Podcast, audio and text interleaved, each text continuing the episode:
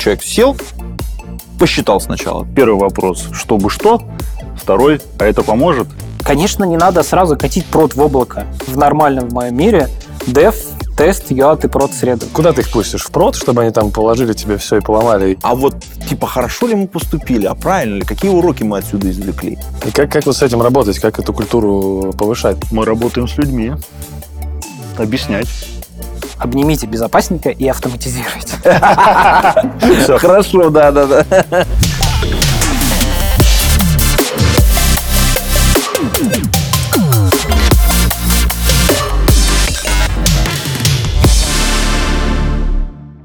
Доброго времени суток, уважаемые зрители и те, кто нас слушает в аудиоварианте. Э, меня зовут Антон Черноусов, я developer advocate Yandex Cloud, и очень рад вас всех приветствовать здесь, в нашем а, подкасте «Безопасно говоря». Здесь я не один, а здесь вместе со мной мой коллега, который сидит прямо напротив меня. Это Алексей. Алексей, он же руководитель продукта по security в Яндекс Клауд. Алексей, здравствуй. Все так. Привет, Антон. Спасибо.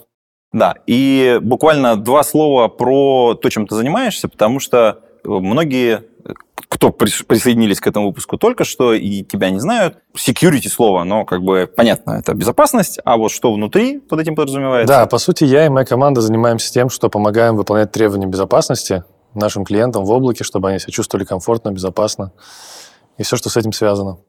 И мы здесь не одни, мы здесь не одни, потому что мы вдвоем, а у нас рядом совершенно замечательные гости. Да, да, я рад приветствовать вас. Это Дмитрий Кузиванов, э, технический директор «Азбуки вкуса». Всем привет. И Павел Куликов, технический директор СДЭК. Добрый день. Спасибо, что пришли, ребят. Да, очень круто на самом деле вас здесь видеть, потому что у вас накоплена определенная экспертиза в области безопасности, а мы под некоторым таким соусом безопасности разбираем типичные истории, которые вокруг, вокруг облаков, вокруг сервисов, вокруг разработки происходят, и вокруг людей, конечно, потому что ну, не бывает так, чтобы что-то кто-то делал, и как-то оно само виртуально происходило, потому что обязательно там присутствует где-то человеческий фактор, где-то люди, где-то сервисы, которые людьми же были настроены. И мы хотим вот это все таким, под таким вот флером безопасности сегодня в этом подкасте, во втором, кстати, поговорить. И вот э, у вас серьезные компании, очень большие инфраструктуры на самом деле. И у вас, как у людей, которые отвечают за то, как работает ваша инфраструктура, конечно же, есть мнение о том, как э, такие системы строить и опыт. И мы хотели бы вот, ну, что нас смотрят, соответственно, и слушают некоторые зрители, вытащить из вас некоторую информацию дополнительную, которая бы могла им помочь. В нашей стране огромное количество компаний прямо сейчас принимают решение разместить свои инфраструктуры в облаке, переехать от одного провайдера, например, к другому, расширить свое присутствие внутри какого-то провайдера или внутри какого-то облачного провайдера, это абсолютно не важно. И вот в этот момент кто-то, кто нас смотрит или слушает, получил такую задачу, поставил ее себе и начал думать, а с чего начать думать-то вообще? Это же такая большая задача, на мой взгляд. Тут каждый раз я когда смотрю, когда к нам в Яндекс Клауд заезжает какой-нибудь крупный клиент, это всегда, мне кажется, мегапроект. Огромное количество людей, ресурсов и вообще там куча задач, которые вокруг решаются. Вот с вашей точки зрения, с вашей точки зрения экспертизы, которая у вас есть у вашей компании, что самое важное в самом начале сделать? Посчитать экономическую целесообразность и понять э, свои основные риски. Есть два больших заблуждения, э, которые я всегда слышу когда, э, при переезде в облака, например, собственной инфраструктуры. Первое заблуждение то, что это э, не так безопасно, как держать инфраструктуру у себя. Uh-huh. Второе заблуждение, что это не дешевле, а где-то и дороже. И оба эти утверждения разбиваются практикой от цифры. Но наша практика показала, что мы как ритейлер, мы все-таки это продуктовый магазин про продукты, про впечатления, про доставку эмоций. У нас есть профильный бизнес, и IT должно заниматься развитием профильного бизнеса, а не развитием собственной инфраструктуры. Но То есть какие-то накладные, накладные расходы, получается, которые вроде как непрофильные? А, непрофильное занятие, я бы сказал, и деятельность. Потому что когда вы хотите купить молоко, вряд ли вы идете, открываете свой магазин, импортируете молоко с фермы, пакеты, там покупаете. Да? Вы идете в магазин готовый и покупаете там молоко. Вот есть профильный бизнес и профильное направление. Уровня. И гораздо важнее заниматься профильной деятельностью, чем заниматься непрофильной деятельностью. В данном случае содержать свой ЦОД, искать сервера, искать ZIP серверам, обслуживать их, ездить, делать крейсировки. Это все накладные расходы, это все ресурсы. Моя практика показывает, что отдать на аутсорс, ну, э, отказаться от собственных цодов, стоек и вот этих вот накладных расходов и переехать в облачную инфраструктуру к надежному партнеру, у которого это поставлено на поток, с точки зрения экономии, э, там, если смотреть, рассматривать жизненный цикл э, серверов там, и систем 5 лет, у нас получается на 20% выгоднее. То есть мы несем на 20% меньше зарплаты. Это крупная сумма. Да, это... Ну, 20% еще 5 лет, ну, то есть, когда... Понятно. Это получается... Это, это первое, на что надо посмотреть. Первое, да. Экономическая Хорошо. целесообразность. То есть, э, компании компании рознь, где-то... Когда-то и для Азбуки было, э, имело смысл держать инфраструктуру у себя. Но, скорее всего, там было два сервера, и заморочек таких как бы больших не было. Когда у тебя разрастается у нас, э, зарослось до двух с половиной цодов. Почему двух? Э, есть основной цод, резервный цод, в каждом из них 12 стоек, есть еще площадка в центральном офисе. Когда ты разрослось до таких масштабов, это уже начинает доставлять определенные проблемы. Да, и у тебя э, своевременно и оптимально поддерживать эту инфраструктуру не получается. Да, вот в этот момент надо переезжать. Потому что там экспертизу нужно еще поддерживать ну, на, на должном уровне, чтобы это все обслуживать. В том числе экспертизу. У тебя должны быть, считайте, специалисты, специалисты, и иногда это узкопрофильные специалисты. У тебя должны быть договоры с вендорами, ты должен понять, где на рынке с учетом геополитической ситуации э, получить зипы, но это стало намного сложнее и в этом году, и в конце прошлого года. Поэтому, наверное, стоит посмотреть на размер своей инфраструктуры, посмотреть, сколько вы на это тратите время, возможно, и экономически целесообразнее и с точки зрения вообще, ну, там, в целом ресурсов будет проще взять это как услугу и размещаться там. Там есть еще другие плюсы, как гибкость, но это мы отдельно, видимо, поговорим дальше. Да, супер, отлично. Это мы как первый фактор там возьмем, да, вот человек сел, посчитал сначала. Так, Павел? Э, я бы цинично задал два любимых вопроса каждого продуктовнера. Первый вопрос, чтобы что? Второй, а это поможет? То есть, если основной продукт компании – это мобильное приложение, и основная цель мобильного приложения – работать стабильно, э, без прерываний, еще что-то, то в этом случае, конечно, лучше отдать это на откуп. Если у тебя собственный продукт для собственного потребления, это какая-то там, большая махина, то здесь отдать ее куда-то на сторону может э, для тебя оказаться больным потому что ты это развиваешь, ты это поддерживаешь, и могут быть проблемы с выстраиванием, там, например, э, пайплайна всего, с релизами и всем остальным. Угу. Могут, гипотетически. То есть здесь нужно оценить риски, получается? А здесь нужно понимать, какую ценность мы в конечном итоге получаем. Угу. Оно может быть дороже. Угу. Я не спорю с тем, что сказал Дима. Да. Угу. Деньги, учитывать ресурсы, это важно. Оно может быть дороже, так? Но конечный потребитель получает, например, а, более качественный доступ к Это комплексная оценка должна быть, да. получается. Да. Ну, соответственно, мы сначала посчитали деньги, потом комплексно оценили. Зад... Это в, таком, в таком получается. Задали порядке. вопрос, мы да. это делаем, чтобы. Угу. И дальше ответ достаточно развернутый для принятия решения. Потом контрвопрос. А вот то, что мы делаем, чтобы угу. это помогает, я согласен с э, тем, что сейчас э, там, держать свою инфраструктуру, да, там 40 стоек, я сейчас, пример, я сейчас не про нас, а я примерно, там держать 40 стоек, э, единого профиля оборудования, это сложно.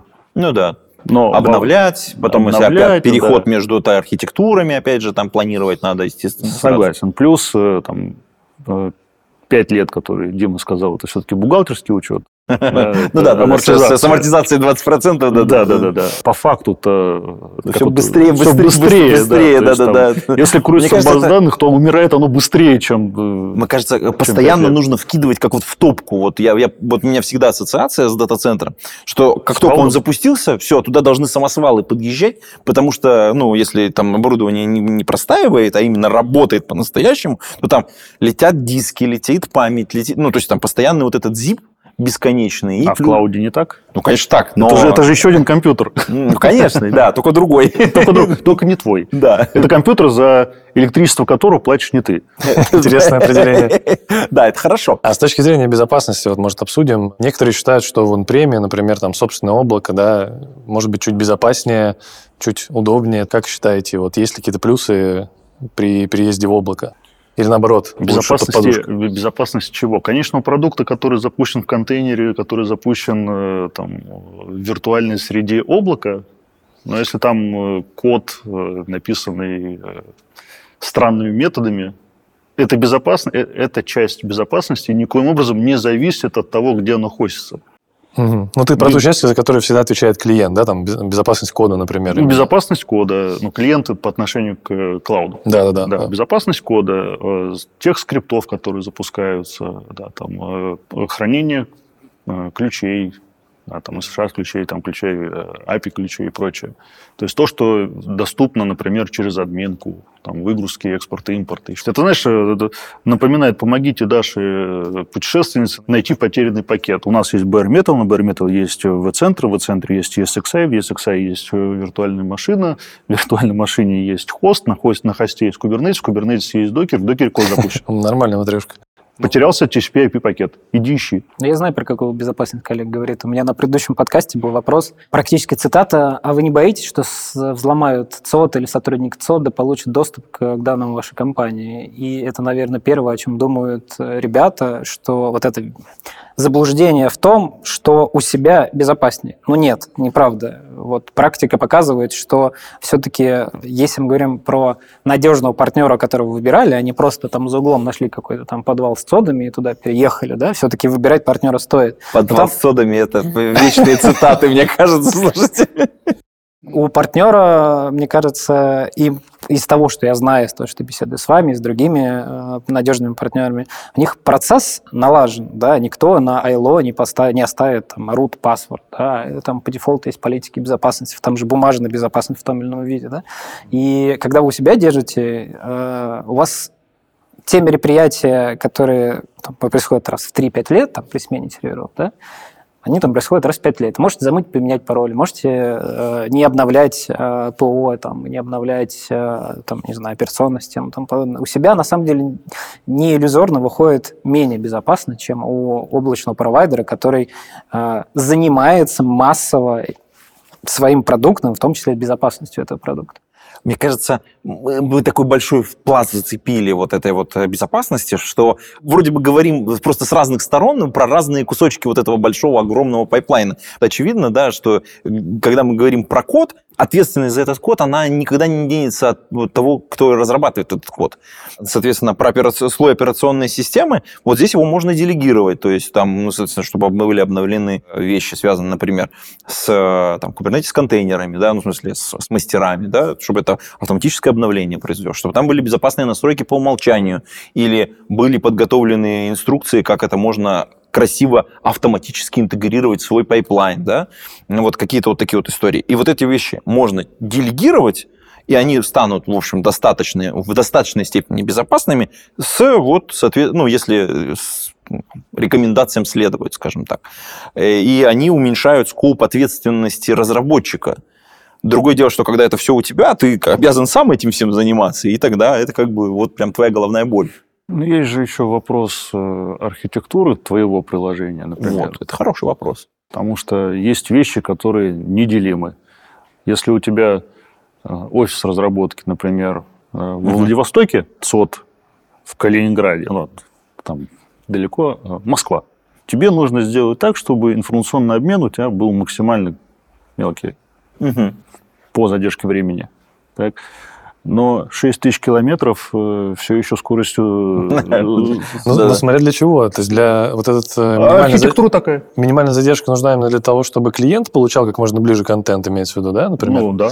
Но в таких случаях там есть, например, сервисы CDN, Я э, понимаю. различные вот эти Смотри, это понятно. Я с этого и начал, что вопрос архитектуры. Да. Ну, например, э, там, какая-нибудь компания-разработчик, которая живет разработкой в одном месте, а хостится в другом месте. Ну, в Яндекс.Клауде, например. Мгм. Да.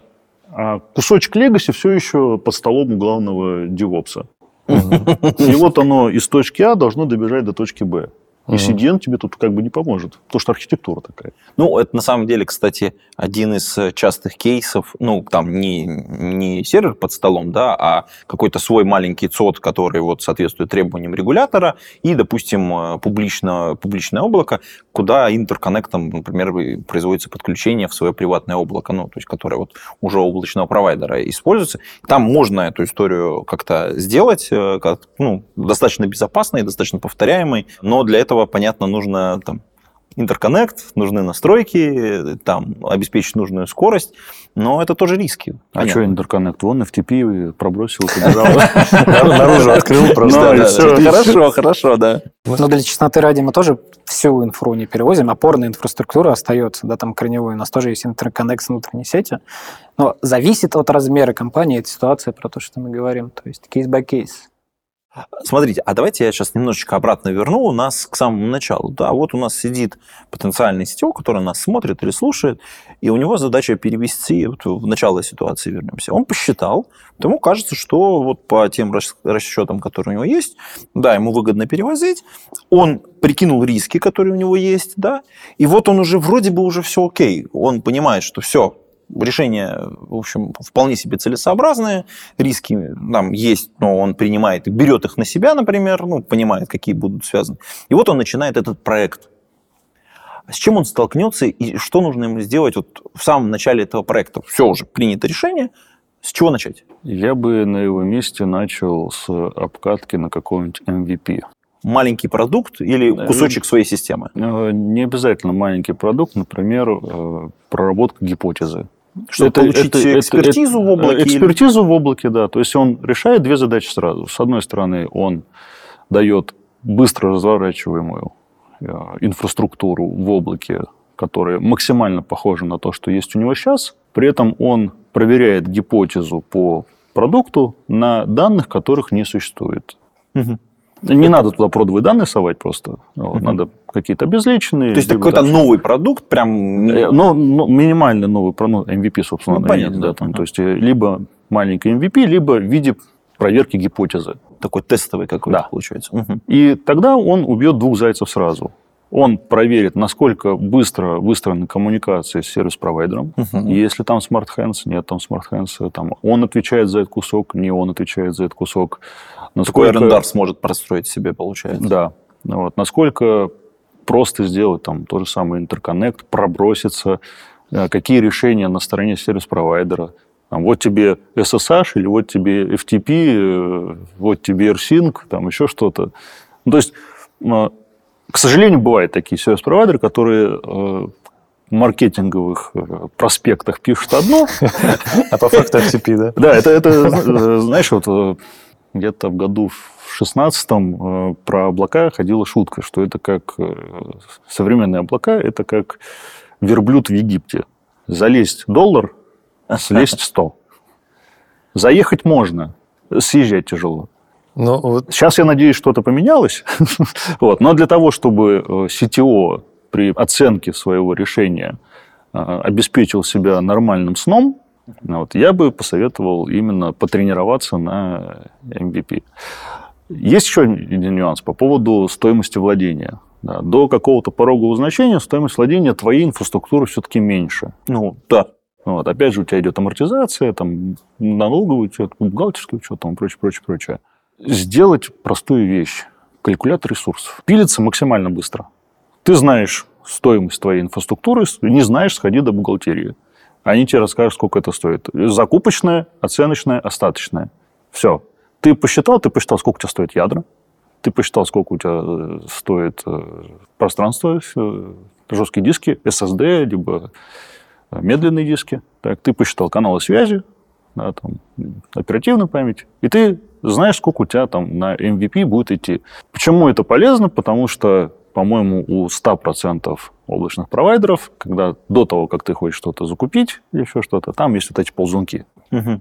Так поиграйся ты у себя ими же. Но еще мне кажется интересно, что в связи с этим, в контексте разговора про MVP, ты сразу это все можешь положить в P&L. Соответственно, у тебя profit and losses, и у тебя в losses, собственно говоря, вот все, все твои расходы туда упадут.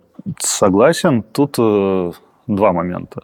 А, Момент первый. Кто из э, продуктовых команд в PNL вообще считает инфру?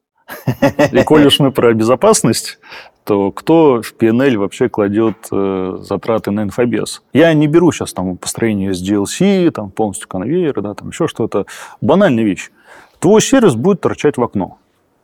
Вот твой будущий сервис будет торчать э, в окно.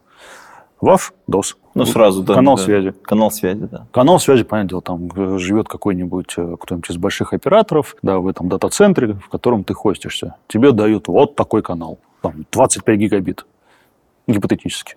Да, ты из него там выедаешь э, 0, целых, э, там, с чем-то процентов.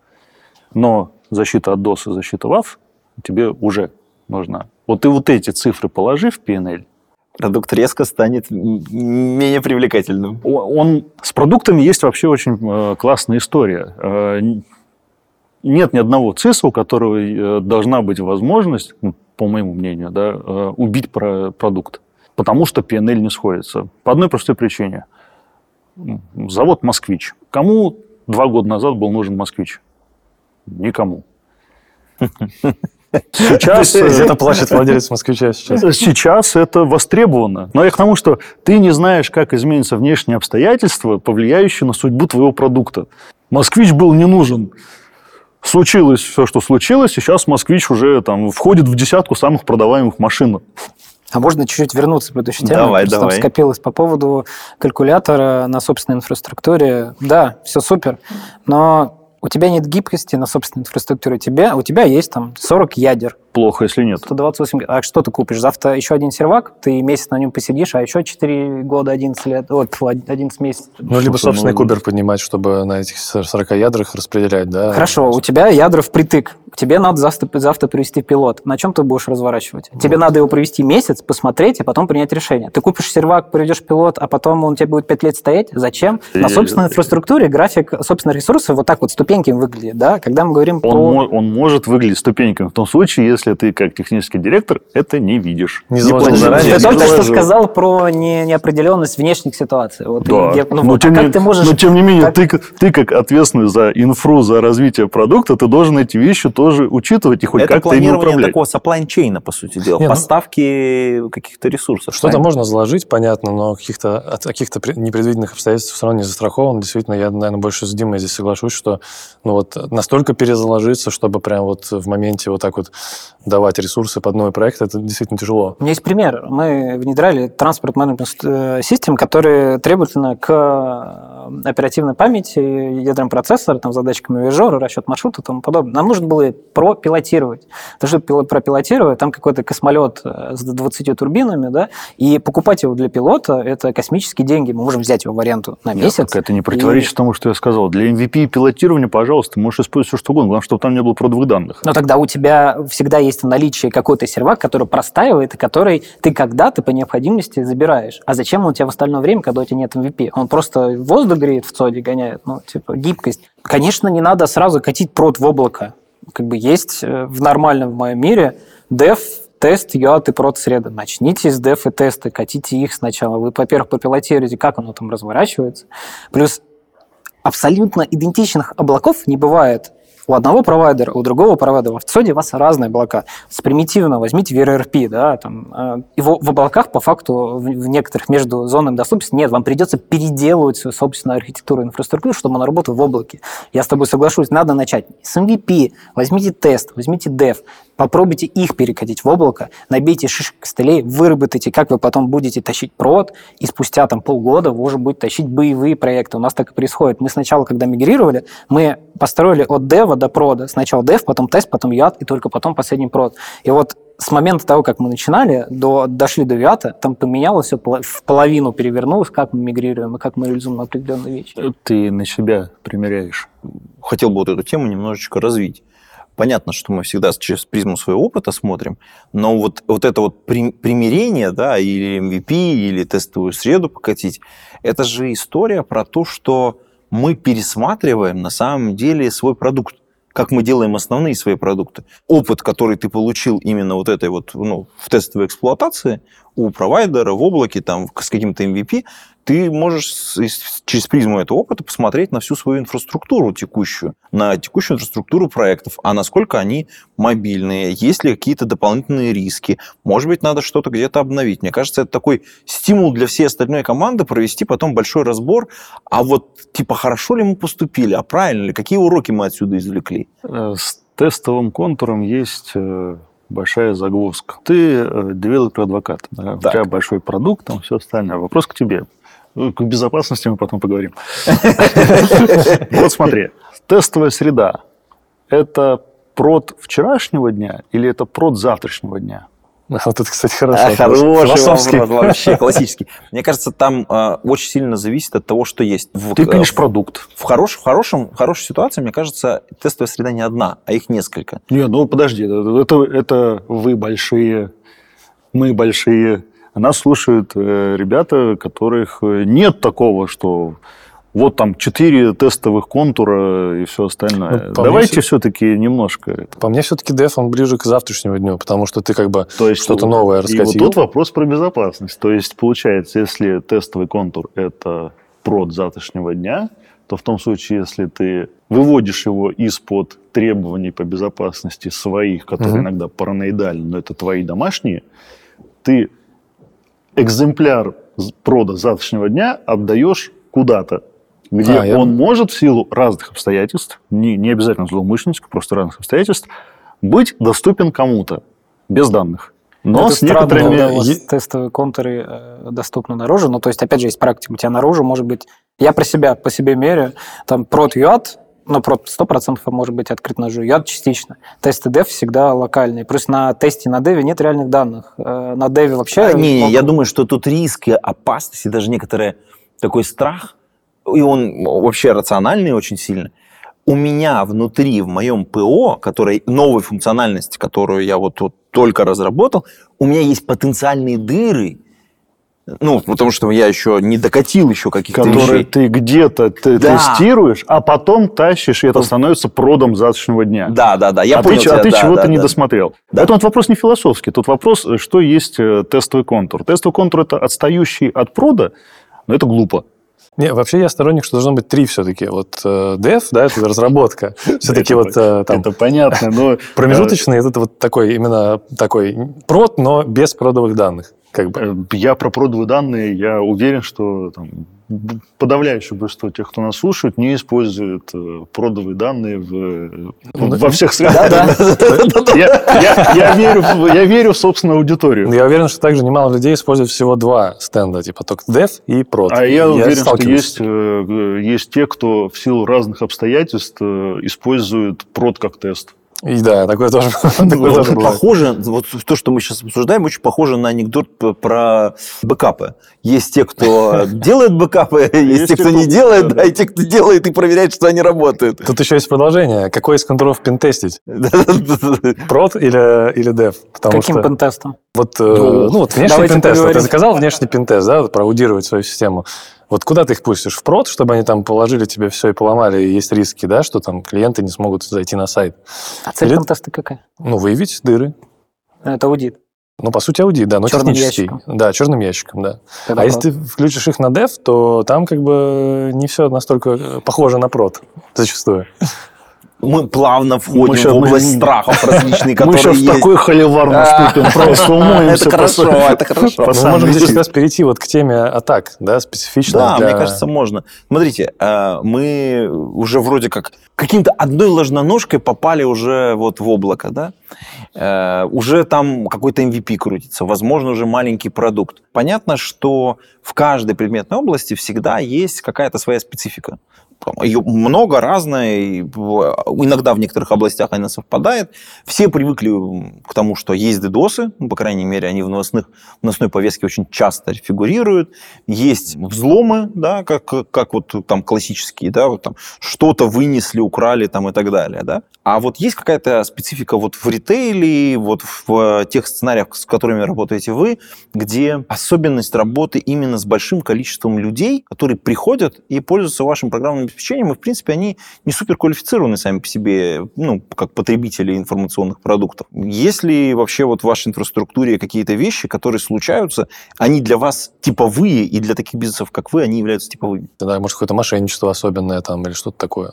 Ну, Фрод в лояльности очень частая штука, когда есть определенная программа лояльности, в которой есть бенефиты для покупателей. Бенефиты бывают э, там, баллами, виртуальными рублями. Mm. То есть бесплатно, по скидка. сути, Ну, как, как, как это скидка на товары, либо бесплатно товары. И э, вот эти вещи нужно все 100% анализировать. У меня есть история а, синергии двух разных фич. У нас э, в рамках программы лояльности человеку, который заполнил профиль, начислялось энное количество баллов, которые он мог потратить в магазине как скидку. Ну, там копейки какие-то начислялись, там, по-моему, там 20 или 30 рублей в пересчете да, на скидку. Ну, Там какая-то странная система, там 20 тысяч баллов, э, Ну, а это 20 рублей. У, у каждого там свой коэффициент, но суть в чем то, что я, пользу- я пользователь э, вашей сети, поэтому вот э, что-то где-то это, флешбэк словил. какая-то сумма, которая сама по себе никакого риска не несет. Но потом коллеги решили добавить перевод бонусов и баллов между клиентами, и ситуация какая? А, Определенные люди... а, Ну, то есть, а, для того, чтобы получить это начисление, надо взять один номер, получить одну смс для регистрации и получить вторую смс для перевода баллов. Да? Стоит на черном рынке это там, ну, 6 рублей. Получают они 30 рублей. 24 рубля профита. Написали скриптик, который регистр там брал э, там, платные номера, open- там, бесплатные номера, которые полно в интернете. Они регистрировали профиль, получали 30 рублей, агре- агрегировали это на одном аккаунте, а после там вот эти миллионы, миллиарды продавались, э, там, продам баллы, там, они там, тысячу рублей скидки за 500 рублей продавали. Это же выгодно, правильно? Вот И, и как темы. вы с этим боролись? Именно изменением в коде там, или это какая-то там дорогостоящая антифрод-система специальная? Ой, вот эти дорогостоящие антифрод-системы в ритейле не работают, это не банки и финтех. А, ну, это комплекс. Во-первых, а, нужно понимать и анализировать механики, которые вы вводите. Ну, то есть механика начисления баллов, механика выдачи купонов. Нужно всегда прослеживать, надо держать в голове, в голове Мыслить- мыслить всю хакер, картину. да? Ну, мысль как хакер, и ви- видеть все механики. Вот, например, а, классная же идея э, начислять бонусы тем, кто заполнил профиль. Классная идея давать э, переводить, но между собой они дают как бы определенную проблемку, да. И там есть, есть несколько мер. Первое, анализировать механики в точ- с точки зрения информационной безопасности, мыслить, как их могут э, использовать не так, как вы планируете. Всегда четко понимать, что ваши механики не приходят, не приводят к доходности. И рассчитывать, что никто этим не воспользуется, ну, не стоит. Вот сто процентов будут люди, которые попытаются из этого сделать выгоду вам напортачить или что-то еще. Мгм. И мониторить э, публичные площадки на предмет таких предложений тоже очень важно. Не буду называть название компании, объявления, вот все. Ну, Какой-то даркнет, в общем, да? Это, понимаете, это даже не Даркнете, это в паблике лежит, вы заходите, там, там в названии компании купить баллы, посмотрите А. просто первую страничку, и э, как коллеги делали, коллеги делали за- контрольную закупку, смотрели, откуда это идет, и выслеживали вот эту всю цепочку. Разворачивались. всю цепочку. Но это расследование полноценное получается. Это сама по себе это вишенка сверху, когда вы уже наладили процесс появления этих механик, анализа их, да. Ну, сбор метрик, конечно же, В все это безобразие. Здорово. Слушайте, а ну эти, это же, эти же метрики, э, ну, как бы мы, если мы так экс- экстраполируем всю эту историю, это же надо тупо все хранить. Ну, то есть, по, по большому счету, нужно хранить вообще вс- все пользовательские активности, которые, чтобы потом можно было их э, реверсно проанализировать. Ну, там из пользовательской активности это транзакции в основном, но, например, если мы говорим про метрики, если по показатель эффективности борьбы с фродом, э, мы тратили миллионы рублей на компенсации э, да, какие-то, в, то- в том числе. Или там нецелевого расходного бюджета, то есть э, запустили какую-то акцию, да, она должна была, ну, еще раз, мы же говорим про бизнес, да, мы не благотворительность занимаем, мы не оказываем государственной конторы, мы говорим про, это все-таки магазин, да, это бизнес.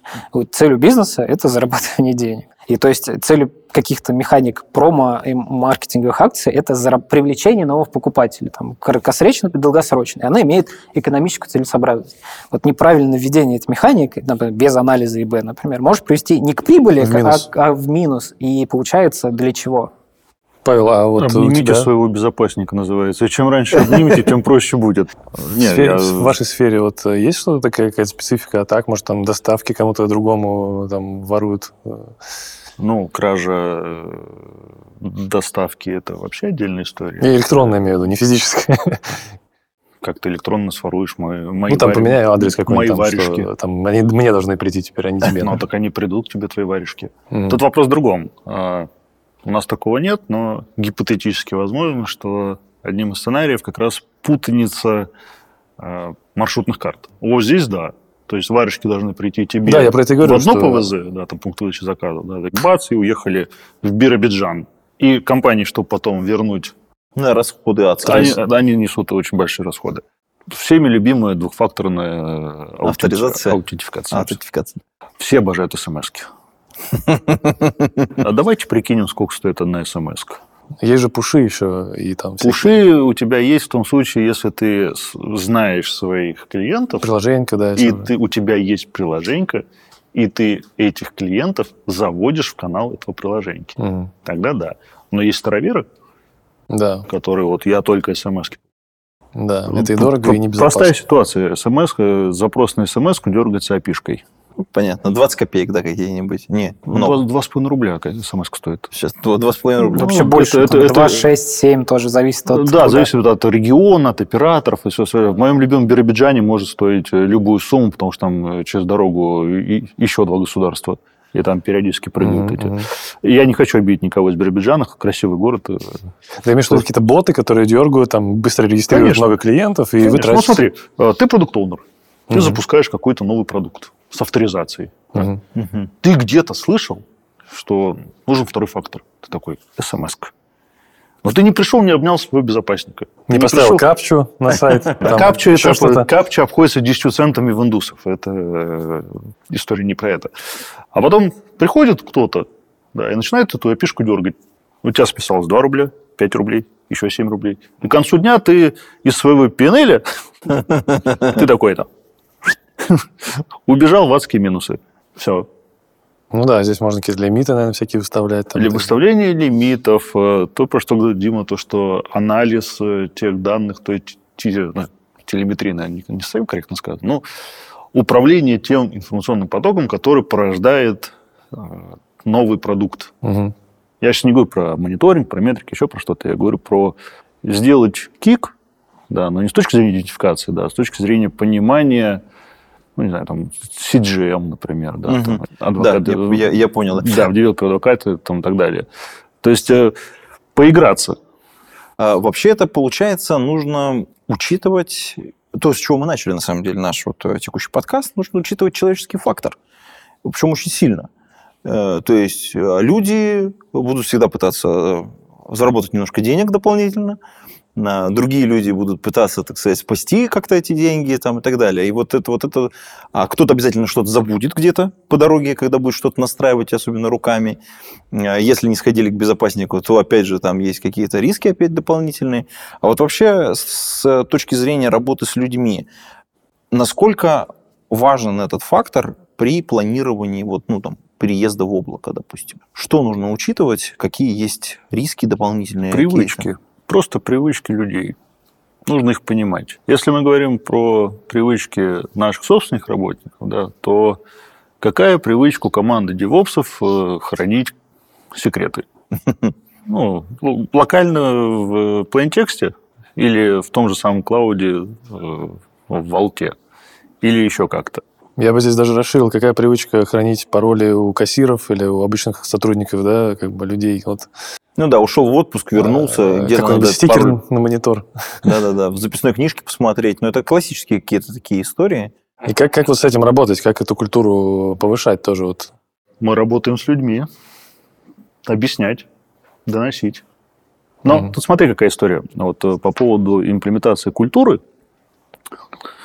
А, Первое, на что я бы обратил внимание, это на уровень текучки кадров в той целевой аудитории, в которой ты хочешь эту культуру привить. Мгм. Мгм. Ну, потому что если у тебя а, курьеры, да, а там текучка очень большая, Ну, то есть ты не успеешь воспитать, по сути дела, получается. Даже. Даже ты ему скажешь, что пароль раз, два, три, четыре – это плохо. Он скажет, хорошо, будет э, 9876. То есть чем выше текучка, тем более безопасность должна быть по дефолту уже, да, там Она, должна, она должна быть by design. То Да. есть она должна э, быть еще на этапе а, проработки там, того же самого MVP, проработки э, первых релизов. Мгм. То есть не, не только с точки зрения там, безопасности кода, техники, э, там еще что-то, а именно с точки зрения... Тут, наверное, есть отсылка к, фроду, к антифроду, про который Дима говорил. Да. Надо понимать а, продукт с точки зрения потенциального злоумышленника. Мгм. А что будет он делать? Какие у нас есть логические огрехи? Моделирование угроз, по сути, да, и злоумышленника. Ну, если так уж бумажным языком Я не выражать. хочу, бума- я не хочу бумажный язык. Вы всю, всю- всю дорогу, мне кажется, уворачивались. Да, от да, этой темы. да, да, да, Ну, да. Кто-то должен был это озвучить. Понятно, что мы, когда говорим про, про массовых сотрудников, да, и там в любом, в лю- в любом бизнесе, в котором много людей, которые работают на кассах, на входах, где-то там еще где-то, да, где ну, большой поток какой-то, там понятно, что рассеянное внимание ну, у этого человека, он ему там куча дел, он ну, не может там, там 10 дел одновременно делать. Понятно, что когда человек в офисе сидит, у него все-таки так сказать, оперативной памяти побольше немножко для того, чтобы осуществлять какую-то деятельность. Есть какие-то вещи, на которые нужно обратить внимание при имплементации таких систем? Человек, который там, на кассе за компьютером сидит, он не всегда представляет, к чему могут привести те или иные действия. Точнее, он может представить, но он не может оценить вероятность их возникновения. И вот мы, если говорили про смс например, а, то, что обсуждали, там слив бюджета, да, кто-то сливает вам бюджет, э, там, тратя ваши деньги. То есть не все додумываются о том, что это действительно вероятно и что это в реальной жизни существует. Там и дальше фантазировать, есть другие темы. Есть смс-флудеры, например, да, когда злоумышленники э, дел, делают там, там скрипт, который дергает там тысячу API шек магазинов, которые отправляют вам прилистать смс и продают эту услугу как смс-флуд, да, для там каких-то других. Люди даже не представляют, что это существует и что-то может быть использовано, и зачем вообще мне нужна капча после того, перед тем, как отправить смс-ку.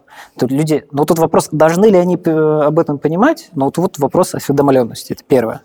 С точки зрения, мы начали с миграции в облако, Мгм. я тут чуть по, подискутирую относительно а, обучения людей важно, но также важно убрать ручной труд. Вот люди, людям свойственно совершать ошибки.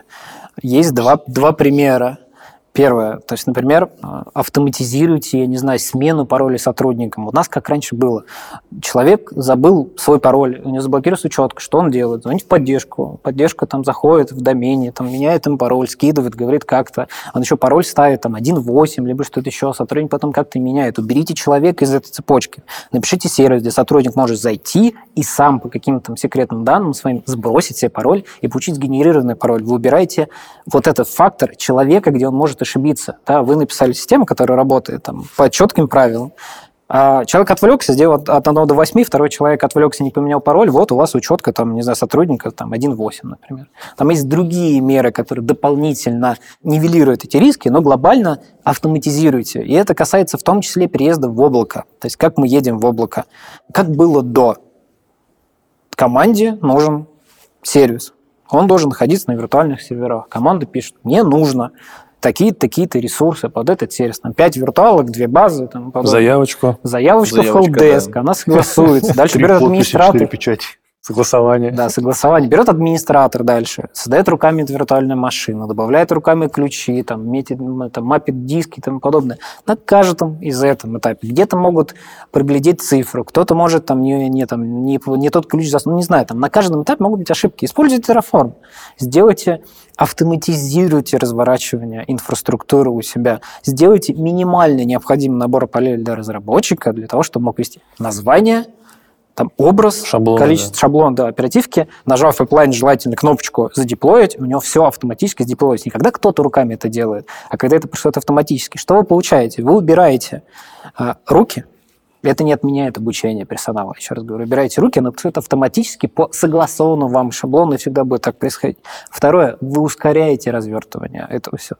Мы жили в парадигме э, на собственной инфраструктуре, где от заявки до выделения ресурсов там типа 4-5 рабочих дней. Сейчас мы живем в парадигме тогда, когда у нас там ведущий разработчик в команде там, или какой-то старший разработчик в, вся в репозитории описал из шаблона Terraform, э, девопсер это заревьюил через 4 часа, но там временной gap пока он посмотрит, у него уже есть готовая инфра.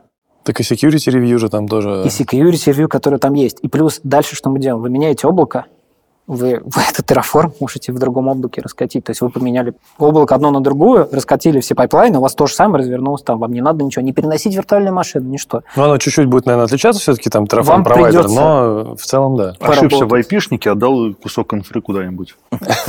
Не, ну, для этого есть security review и approve, чтобы он проверил все там. Ну, в общем, спич о том, что автоматизируйте. Это выгодно и с точки зрения безопасности, и с точки зрения э, производительности труда. Но обнимите безопасника и автоматизируйте. Хорошо, да-да-да. Фраза ушла в народ. Не, просто не надо автоматизировать самим. Ну, то есть безопасник видит больше рисков, он может указать на те места, где вы не знаете, что... Надо обнять так, чтобы у него асфиксия не случилось. Да, да, задушить не надо. Следующий вопрос, вот э, какое минимальное число безопасников все-таки должно быть, да? Вот можно ли все автоматизировать, всю безопасность, или все-таки там, не знаю, должен быть как минимум один безопасник, или все-таки там не один, вот некоторые люди спрашивают тоже это. Здравый смысл помогает. Здравый смысл, это хорошо. Ну, это, как- ну, это как с парковкой. Вот, э, Ну, да-да. Особенно те, кто в больших городах живут, да, у них есть вот точно привычка.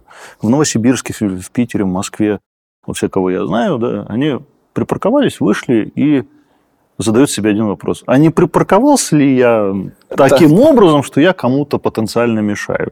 Здесь то же самое. А сделал я этот сервис таким образом, чтобы, там, не знаю, что-то ни- никуда не торчало? Это же э, вопрос э, осознанности Ответственность. и, и ответственности. Э, У меня в практике был момент, когда мы вот внедряли SDLC, когда там тут security чемпионов тогда еще не было, мы просто пытались Мы, кстати, затронули эту тему, да. людям донести. А, И каково было мое А я готовился. Да, я, я готовился к тому, что сейчас будет противоборство, да, что мне там придется что-то ломать, там еще что-то. Все прошло вообще идеально. Я со- собрал архитекторов и говорю, ребят, э, а кто из вас не хочет вот в менеджмент дальше? Подняли руки, что мы хотим остаться архитекторами. Хорошо, то есть вот вы были младшим разработчиком, потом э, middle, потом senior, потом вот, developer, architect. э, Developer advocate ства тоже не было. Вот. А Я говорю, а давайте посмотрим на безопасность как следующий уровень вашей компетентности. Это такая получилась как бы новая такая область, Э, в которой они начали развиваться, Да, то есть э, компетенции. они на меня смотрят. Слушай, ну, в принципе, вот мы тут в 20 можем написать все, что угодно. Ну, хватает квалификации. Люди там выросли. Они архитекторами не потому, что там в штатке место пустовало, да, а потому что вот они архитекторы. Они знают, что это, как это там и прочее. Ну, Вот, я говорю, а давайте посмотрим на инфобес с точки зрения, что это ваша новая компетенция. Следующего это вы можете написать все, что угодно, а вы можете написать это все, что угодно, безопасно. Чел- Челлендж такой, челлендж такой, да? Ну, геймификация. Сейчас, сейчас это называют геймификацией, да. Тогда это было просто взятие на понт. Ну, Это был там 16 год. И э, они потом сами приходили, потому что их это зацепило. Потому что он понимает, что он стоит как архитектор продукта, он стоит за очень большой крутой вещью. А может ли он эту вещь еще сделать безопасно?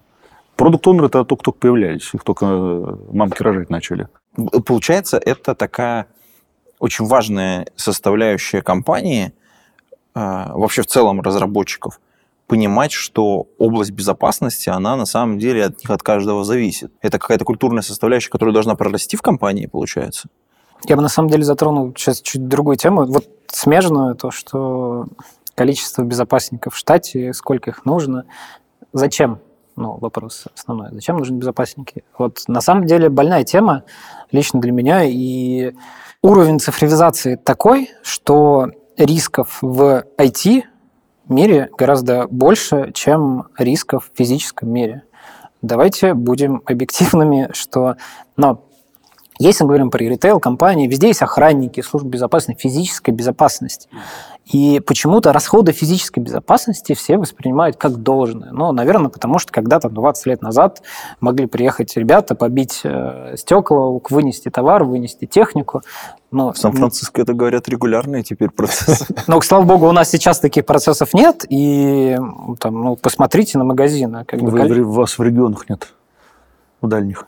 В, дальних регионах э, тоже как бы там все друг друга знают, но спич о другом. То есть по- понятно, что в дальних регионах и уровень цифровизации, у них там тетрадка, счеты и вот это вот все. Я говорю про э, центральные регионы, где все цифровизовано настолько, терминальный сбор данных, кассы, Wi-Fi, трекинг лица, биометрия и тому подобное. Там основные риски уже не в физике, а в цифре. Мгм. И э, хочется поменять вот эту парадигму, что у нас есть безусловные траты на физическую безопасность, а на информационную безопасность надо как-то выбивать. Ну, давайте посмотрим всех. Нам нужен охранник всегда. Зачем? Вы поменяйте, вам не нужен охранник, а нужен безопасник, потому что если у вас есть сеть там, из 20-50 магазинов, у вас стоит касса в магазинах. Если их зашифруют или зашифруют вас полностью внутри, вы перестанете функционировать неделю, две недели, пока не заплатят деньги.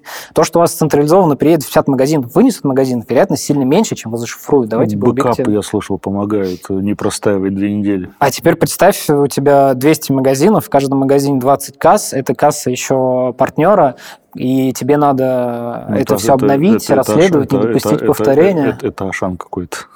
Ну, ладно, 50 магазинов тоже. Риски Слушайте, поменялись. э, ри- Риски поменялись. Это, кстати, важно, важная история. Ну, а вот, вот, вот этого тренда нету? То есть ты не видишь его, что он, ну, как бы на информационную безопасность стали выделять деньги?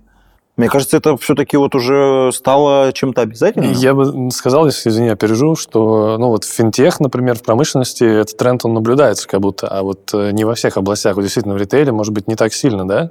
Но Вот. речь не про банки, финтех, либо регулятивные какие-то сектора, именно про обычный бизнес. Ну, Мгм. возьмите там, Ага. сеть продуктовых магазинов. Не все сети магазинов заморачиваются Мгм. о информационном. Где-то есть безопасность. Это компании на разном уровне зрелости, и разные уровни зрелости помогают по-разному развиваться. У меня недавно был разговор с партнерами, они приходили рассматривать наши платежные решения, которые связаны с безакцептными платежами, и они почесали голову, говорят, мы не можем это внедрить, потому что на общем уровне безопасности такой, что у нас для нас это большой риск. Как ты думаешь, чего здесь не хватает? То есть вот там, э, может, каких-то комьюнити вот именно в этой сфере, или там, не знаю, конференций отдельных на эту тему, или каких-то публичных там э, рассмотрений, уязвимостей, там, вот чего, на твой взгляд, не хватает, чтобы этот уровень поднять? Есть конфа безопасности ритейла. Есть такая конференция, Есть. да? Я, кстати, не знал. Очень, да. ма- очень маленькая, но есть. Игроков ритейла немного. Или, может, регуляторики не хватает какой-то? Господь с тобой. Чего-чего, да. Этого хватает, да? Хорошо. А, а, Коллеги, вот мне кажется, что мы достаточно, достаточный объем уже, так сказать, взволновали тех, кто нас сейчас смотрит. Уже достаточно возбудили, чтобы они пошли, во-первых, посмотрели, что есть какая-то кон- конференция. Мале- Маленькая, но гордая, куда, в принципе, имеет смысл, в общем, кажется, сходить. Надо ссылочку. Вот, да, мы, наверное, ссылочку попробуем к этому подкасту приложить. Ты пришлешь, а мы ее э, втиснем. Я не уверен, что это такая конфа, на которой есть ссылка. Настолько маленькая. Хорошо. Она А, безопасна, она в офлайне. она безопасна. Она очень Там безопасна. охранник стоит. Да, там охранник стоит, поэтому без ссылок. Да, хорошо. Давайте попробуем э, какие-то небольшие эм, выводы. под- Ну, как бы вот, вот тут мы заканчиваем, а чтобы в остатке что-то осталось. Сидит человек, получил задачу, нужно заехать в облако. С чего начинает? На что обратить внимание? Что самое важное сейчас? Оценка, для чего это нужно. Так, Экономическая оценка. так. Сверка возможностей обеспечения инфобеза в своей инфре и в инфре клауда. Оценка э, разницы между ожиданием и реальностью. Такой здравый, здравый смысл на все дело.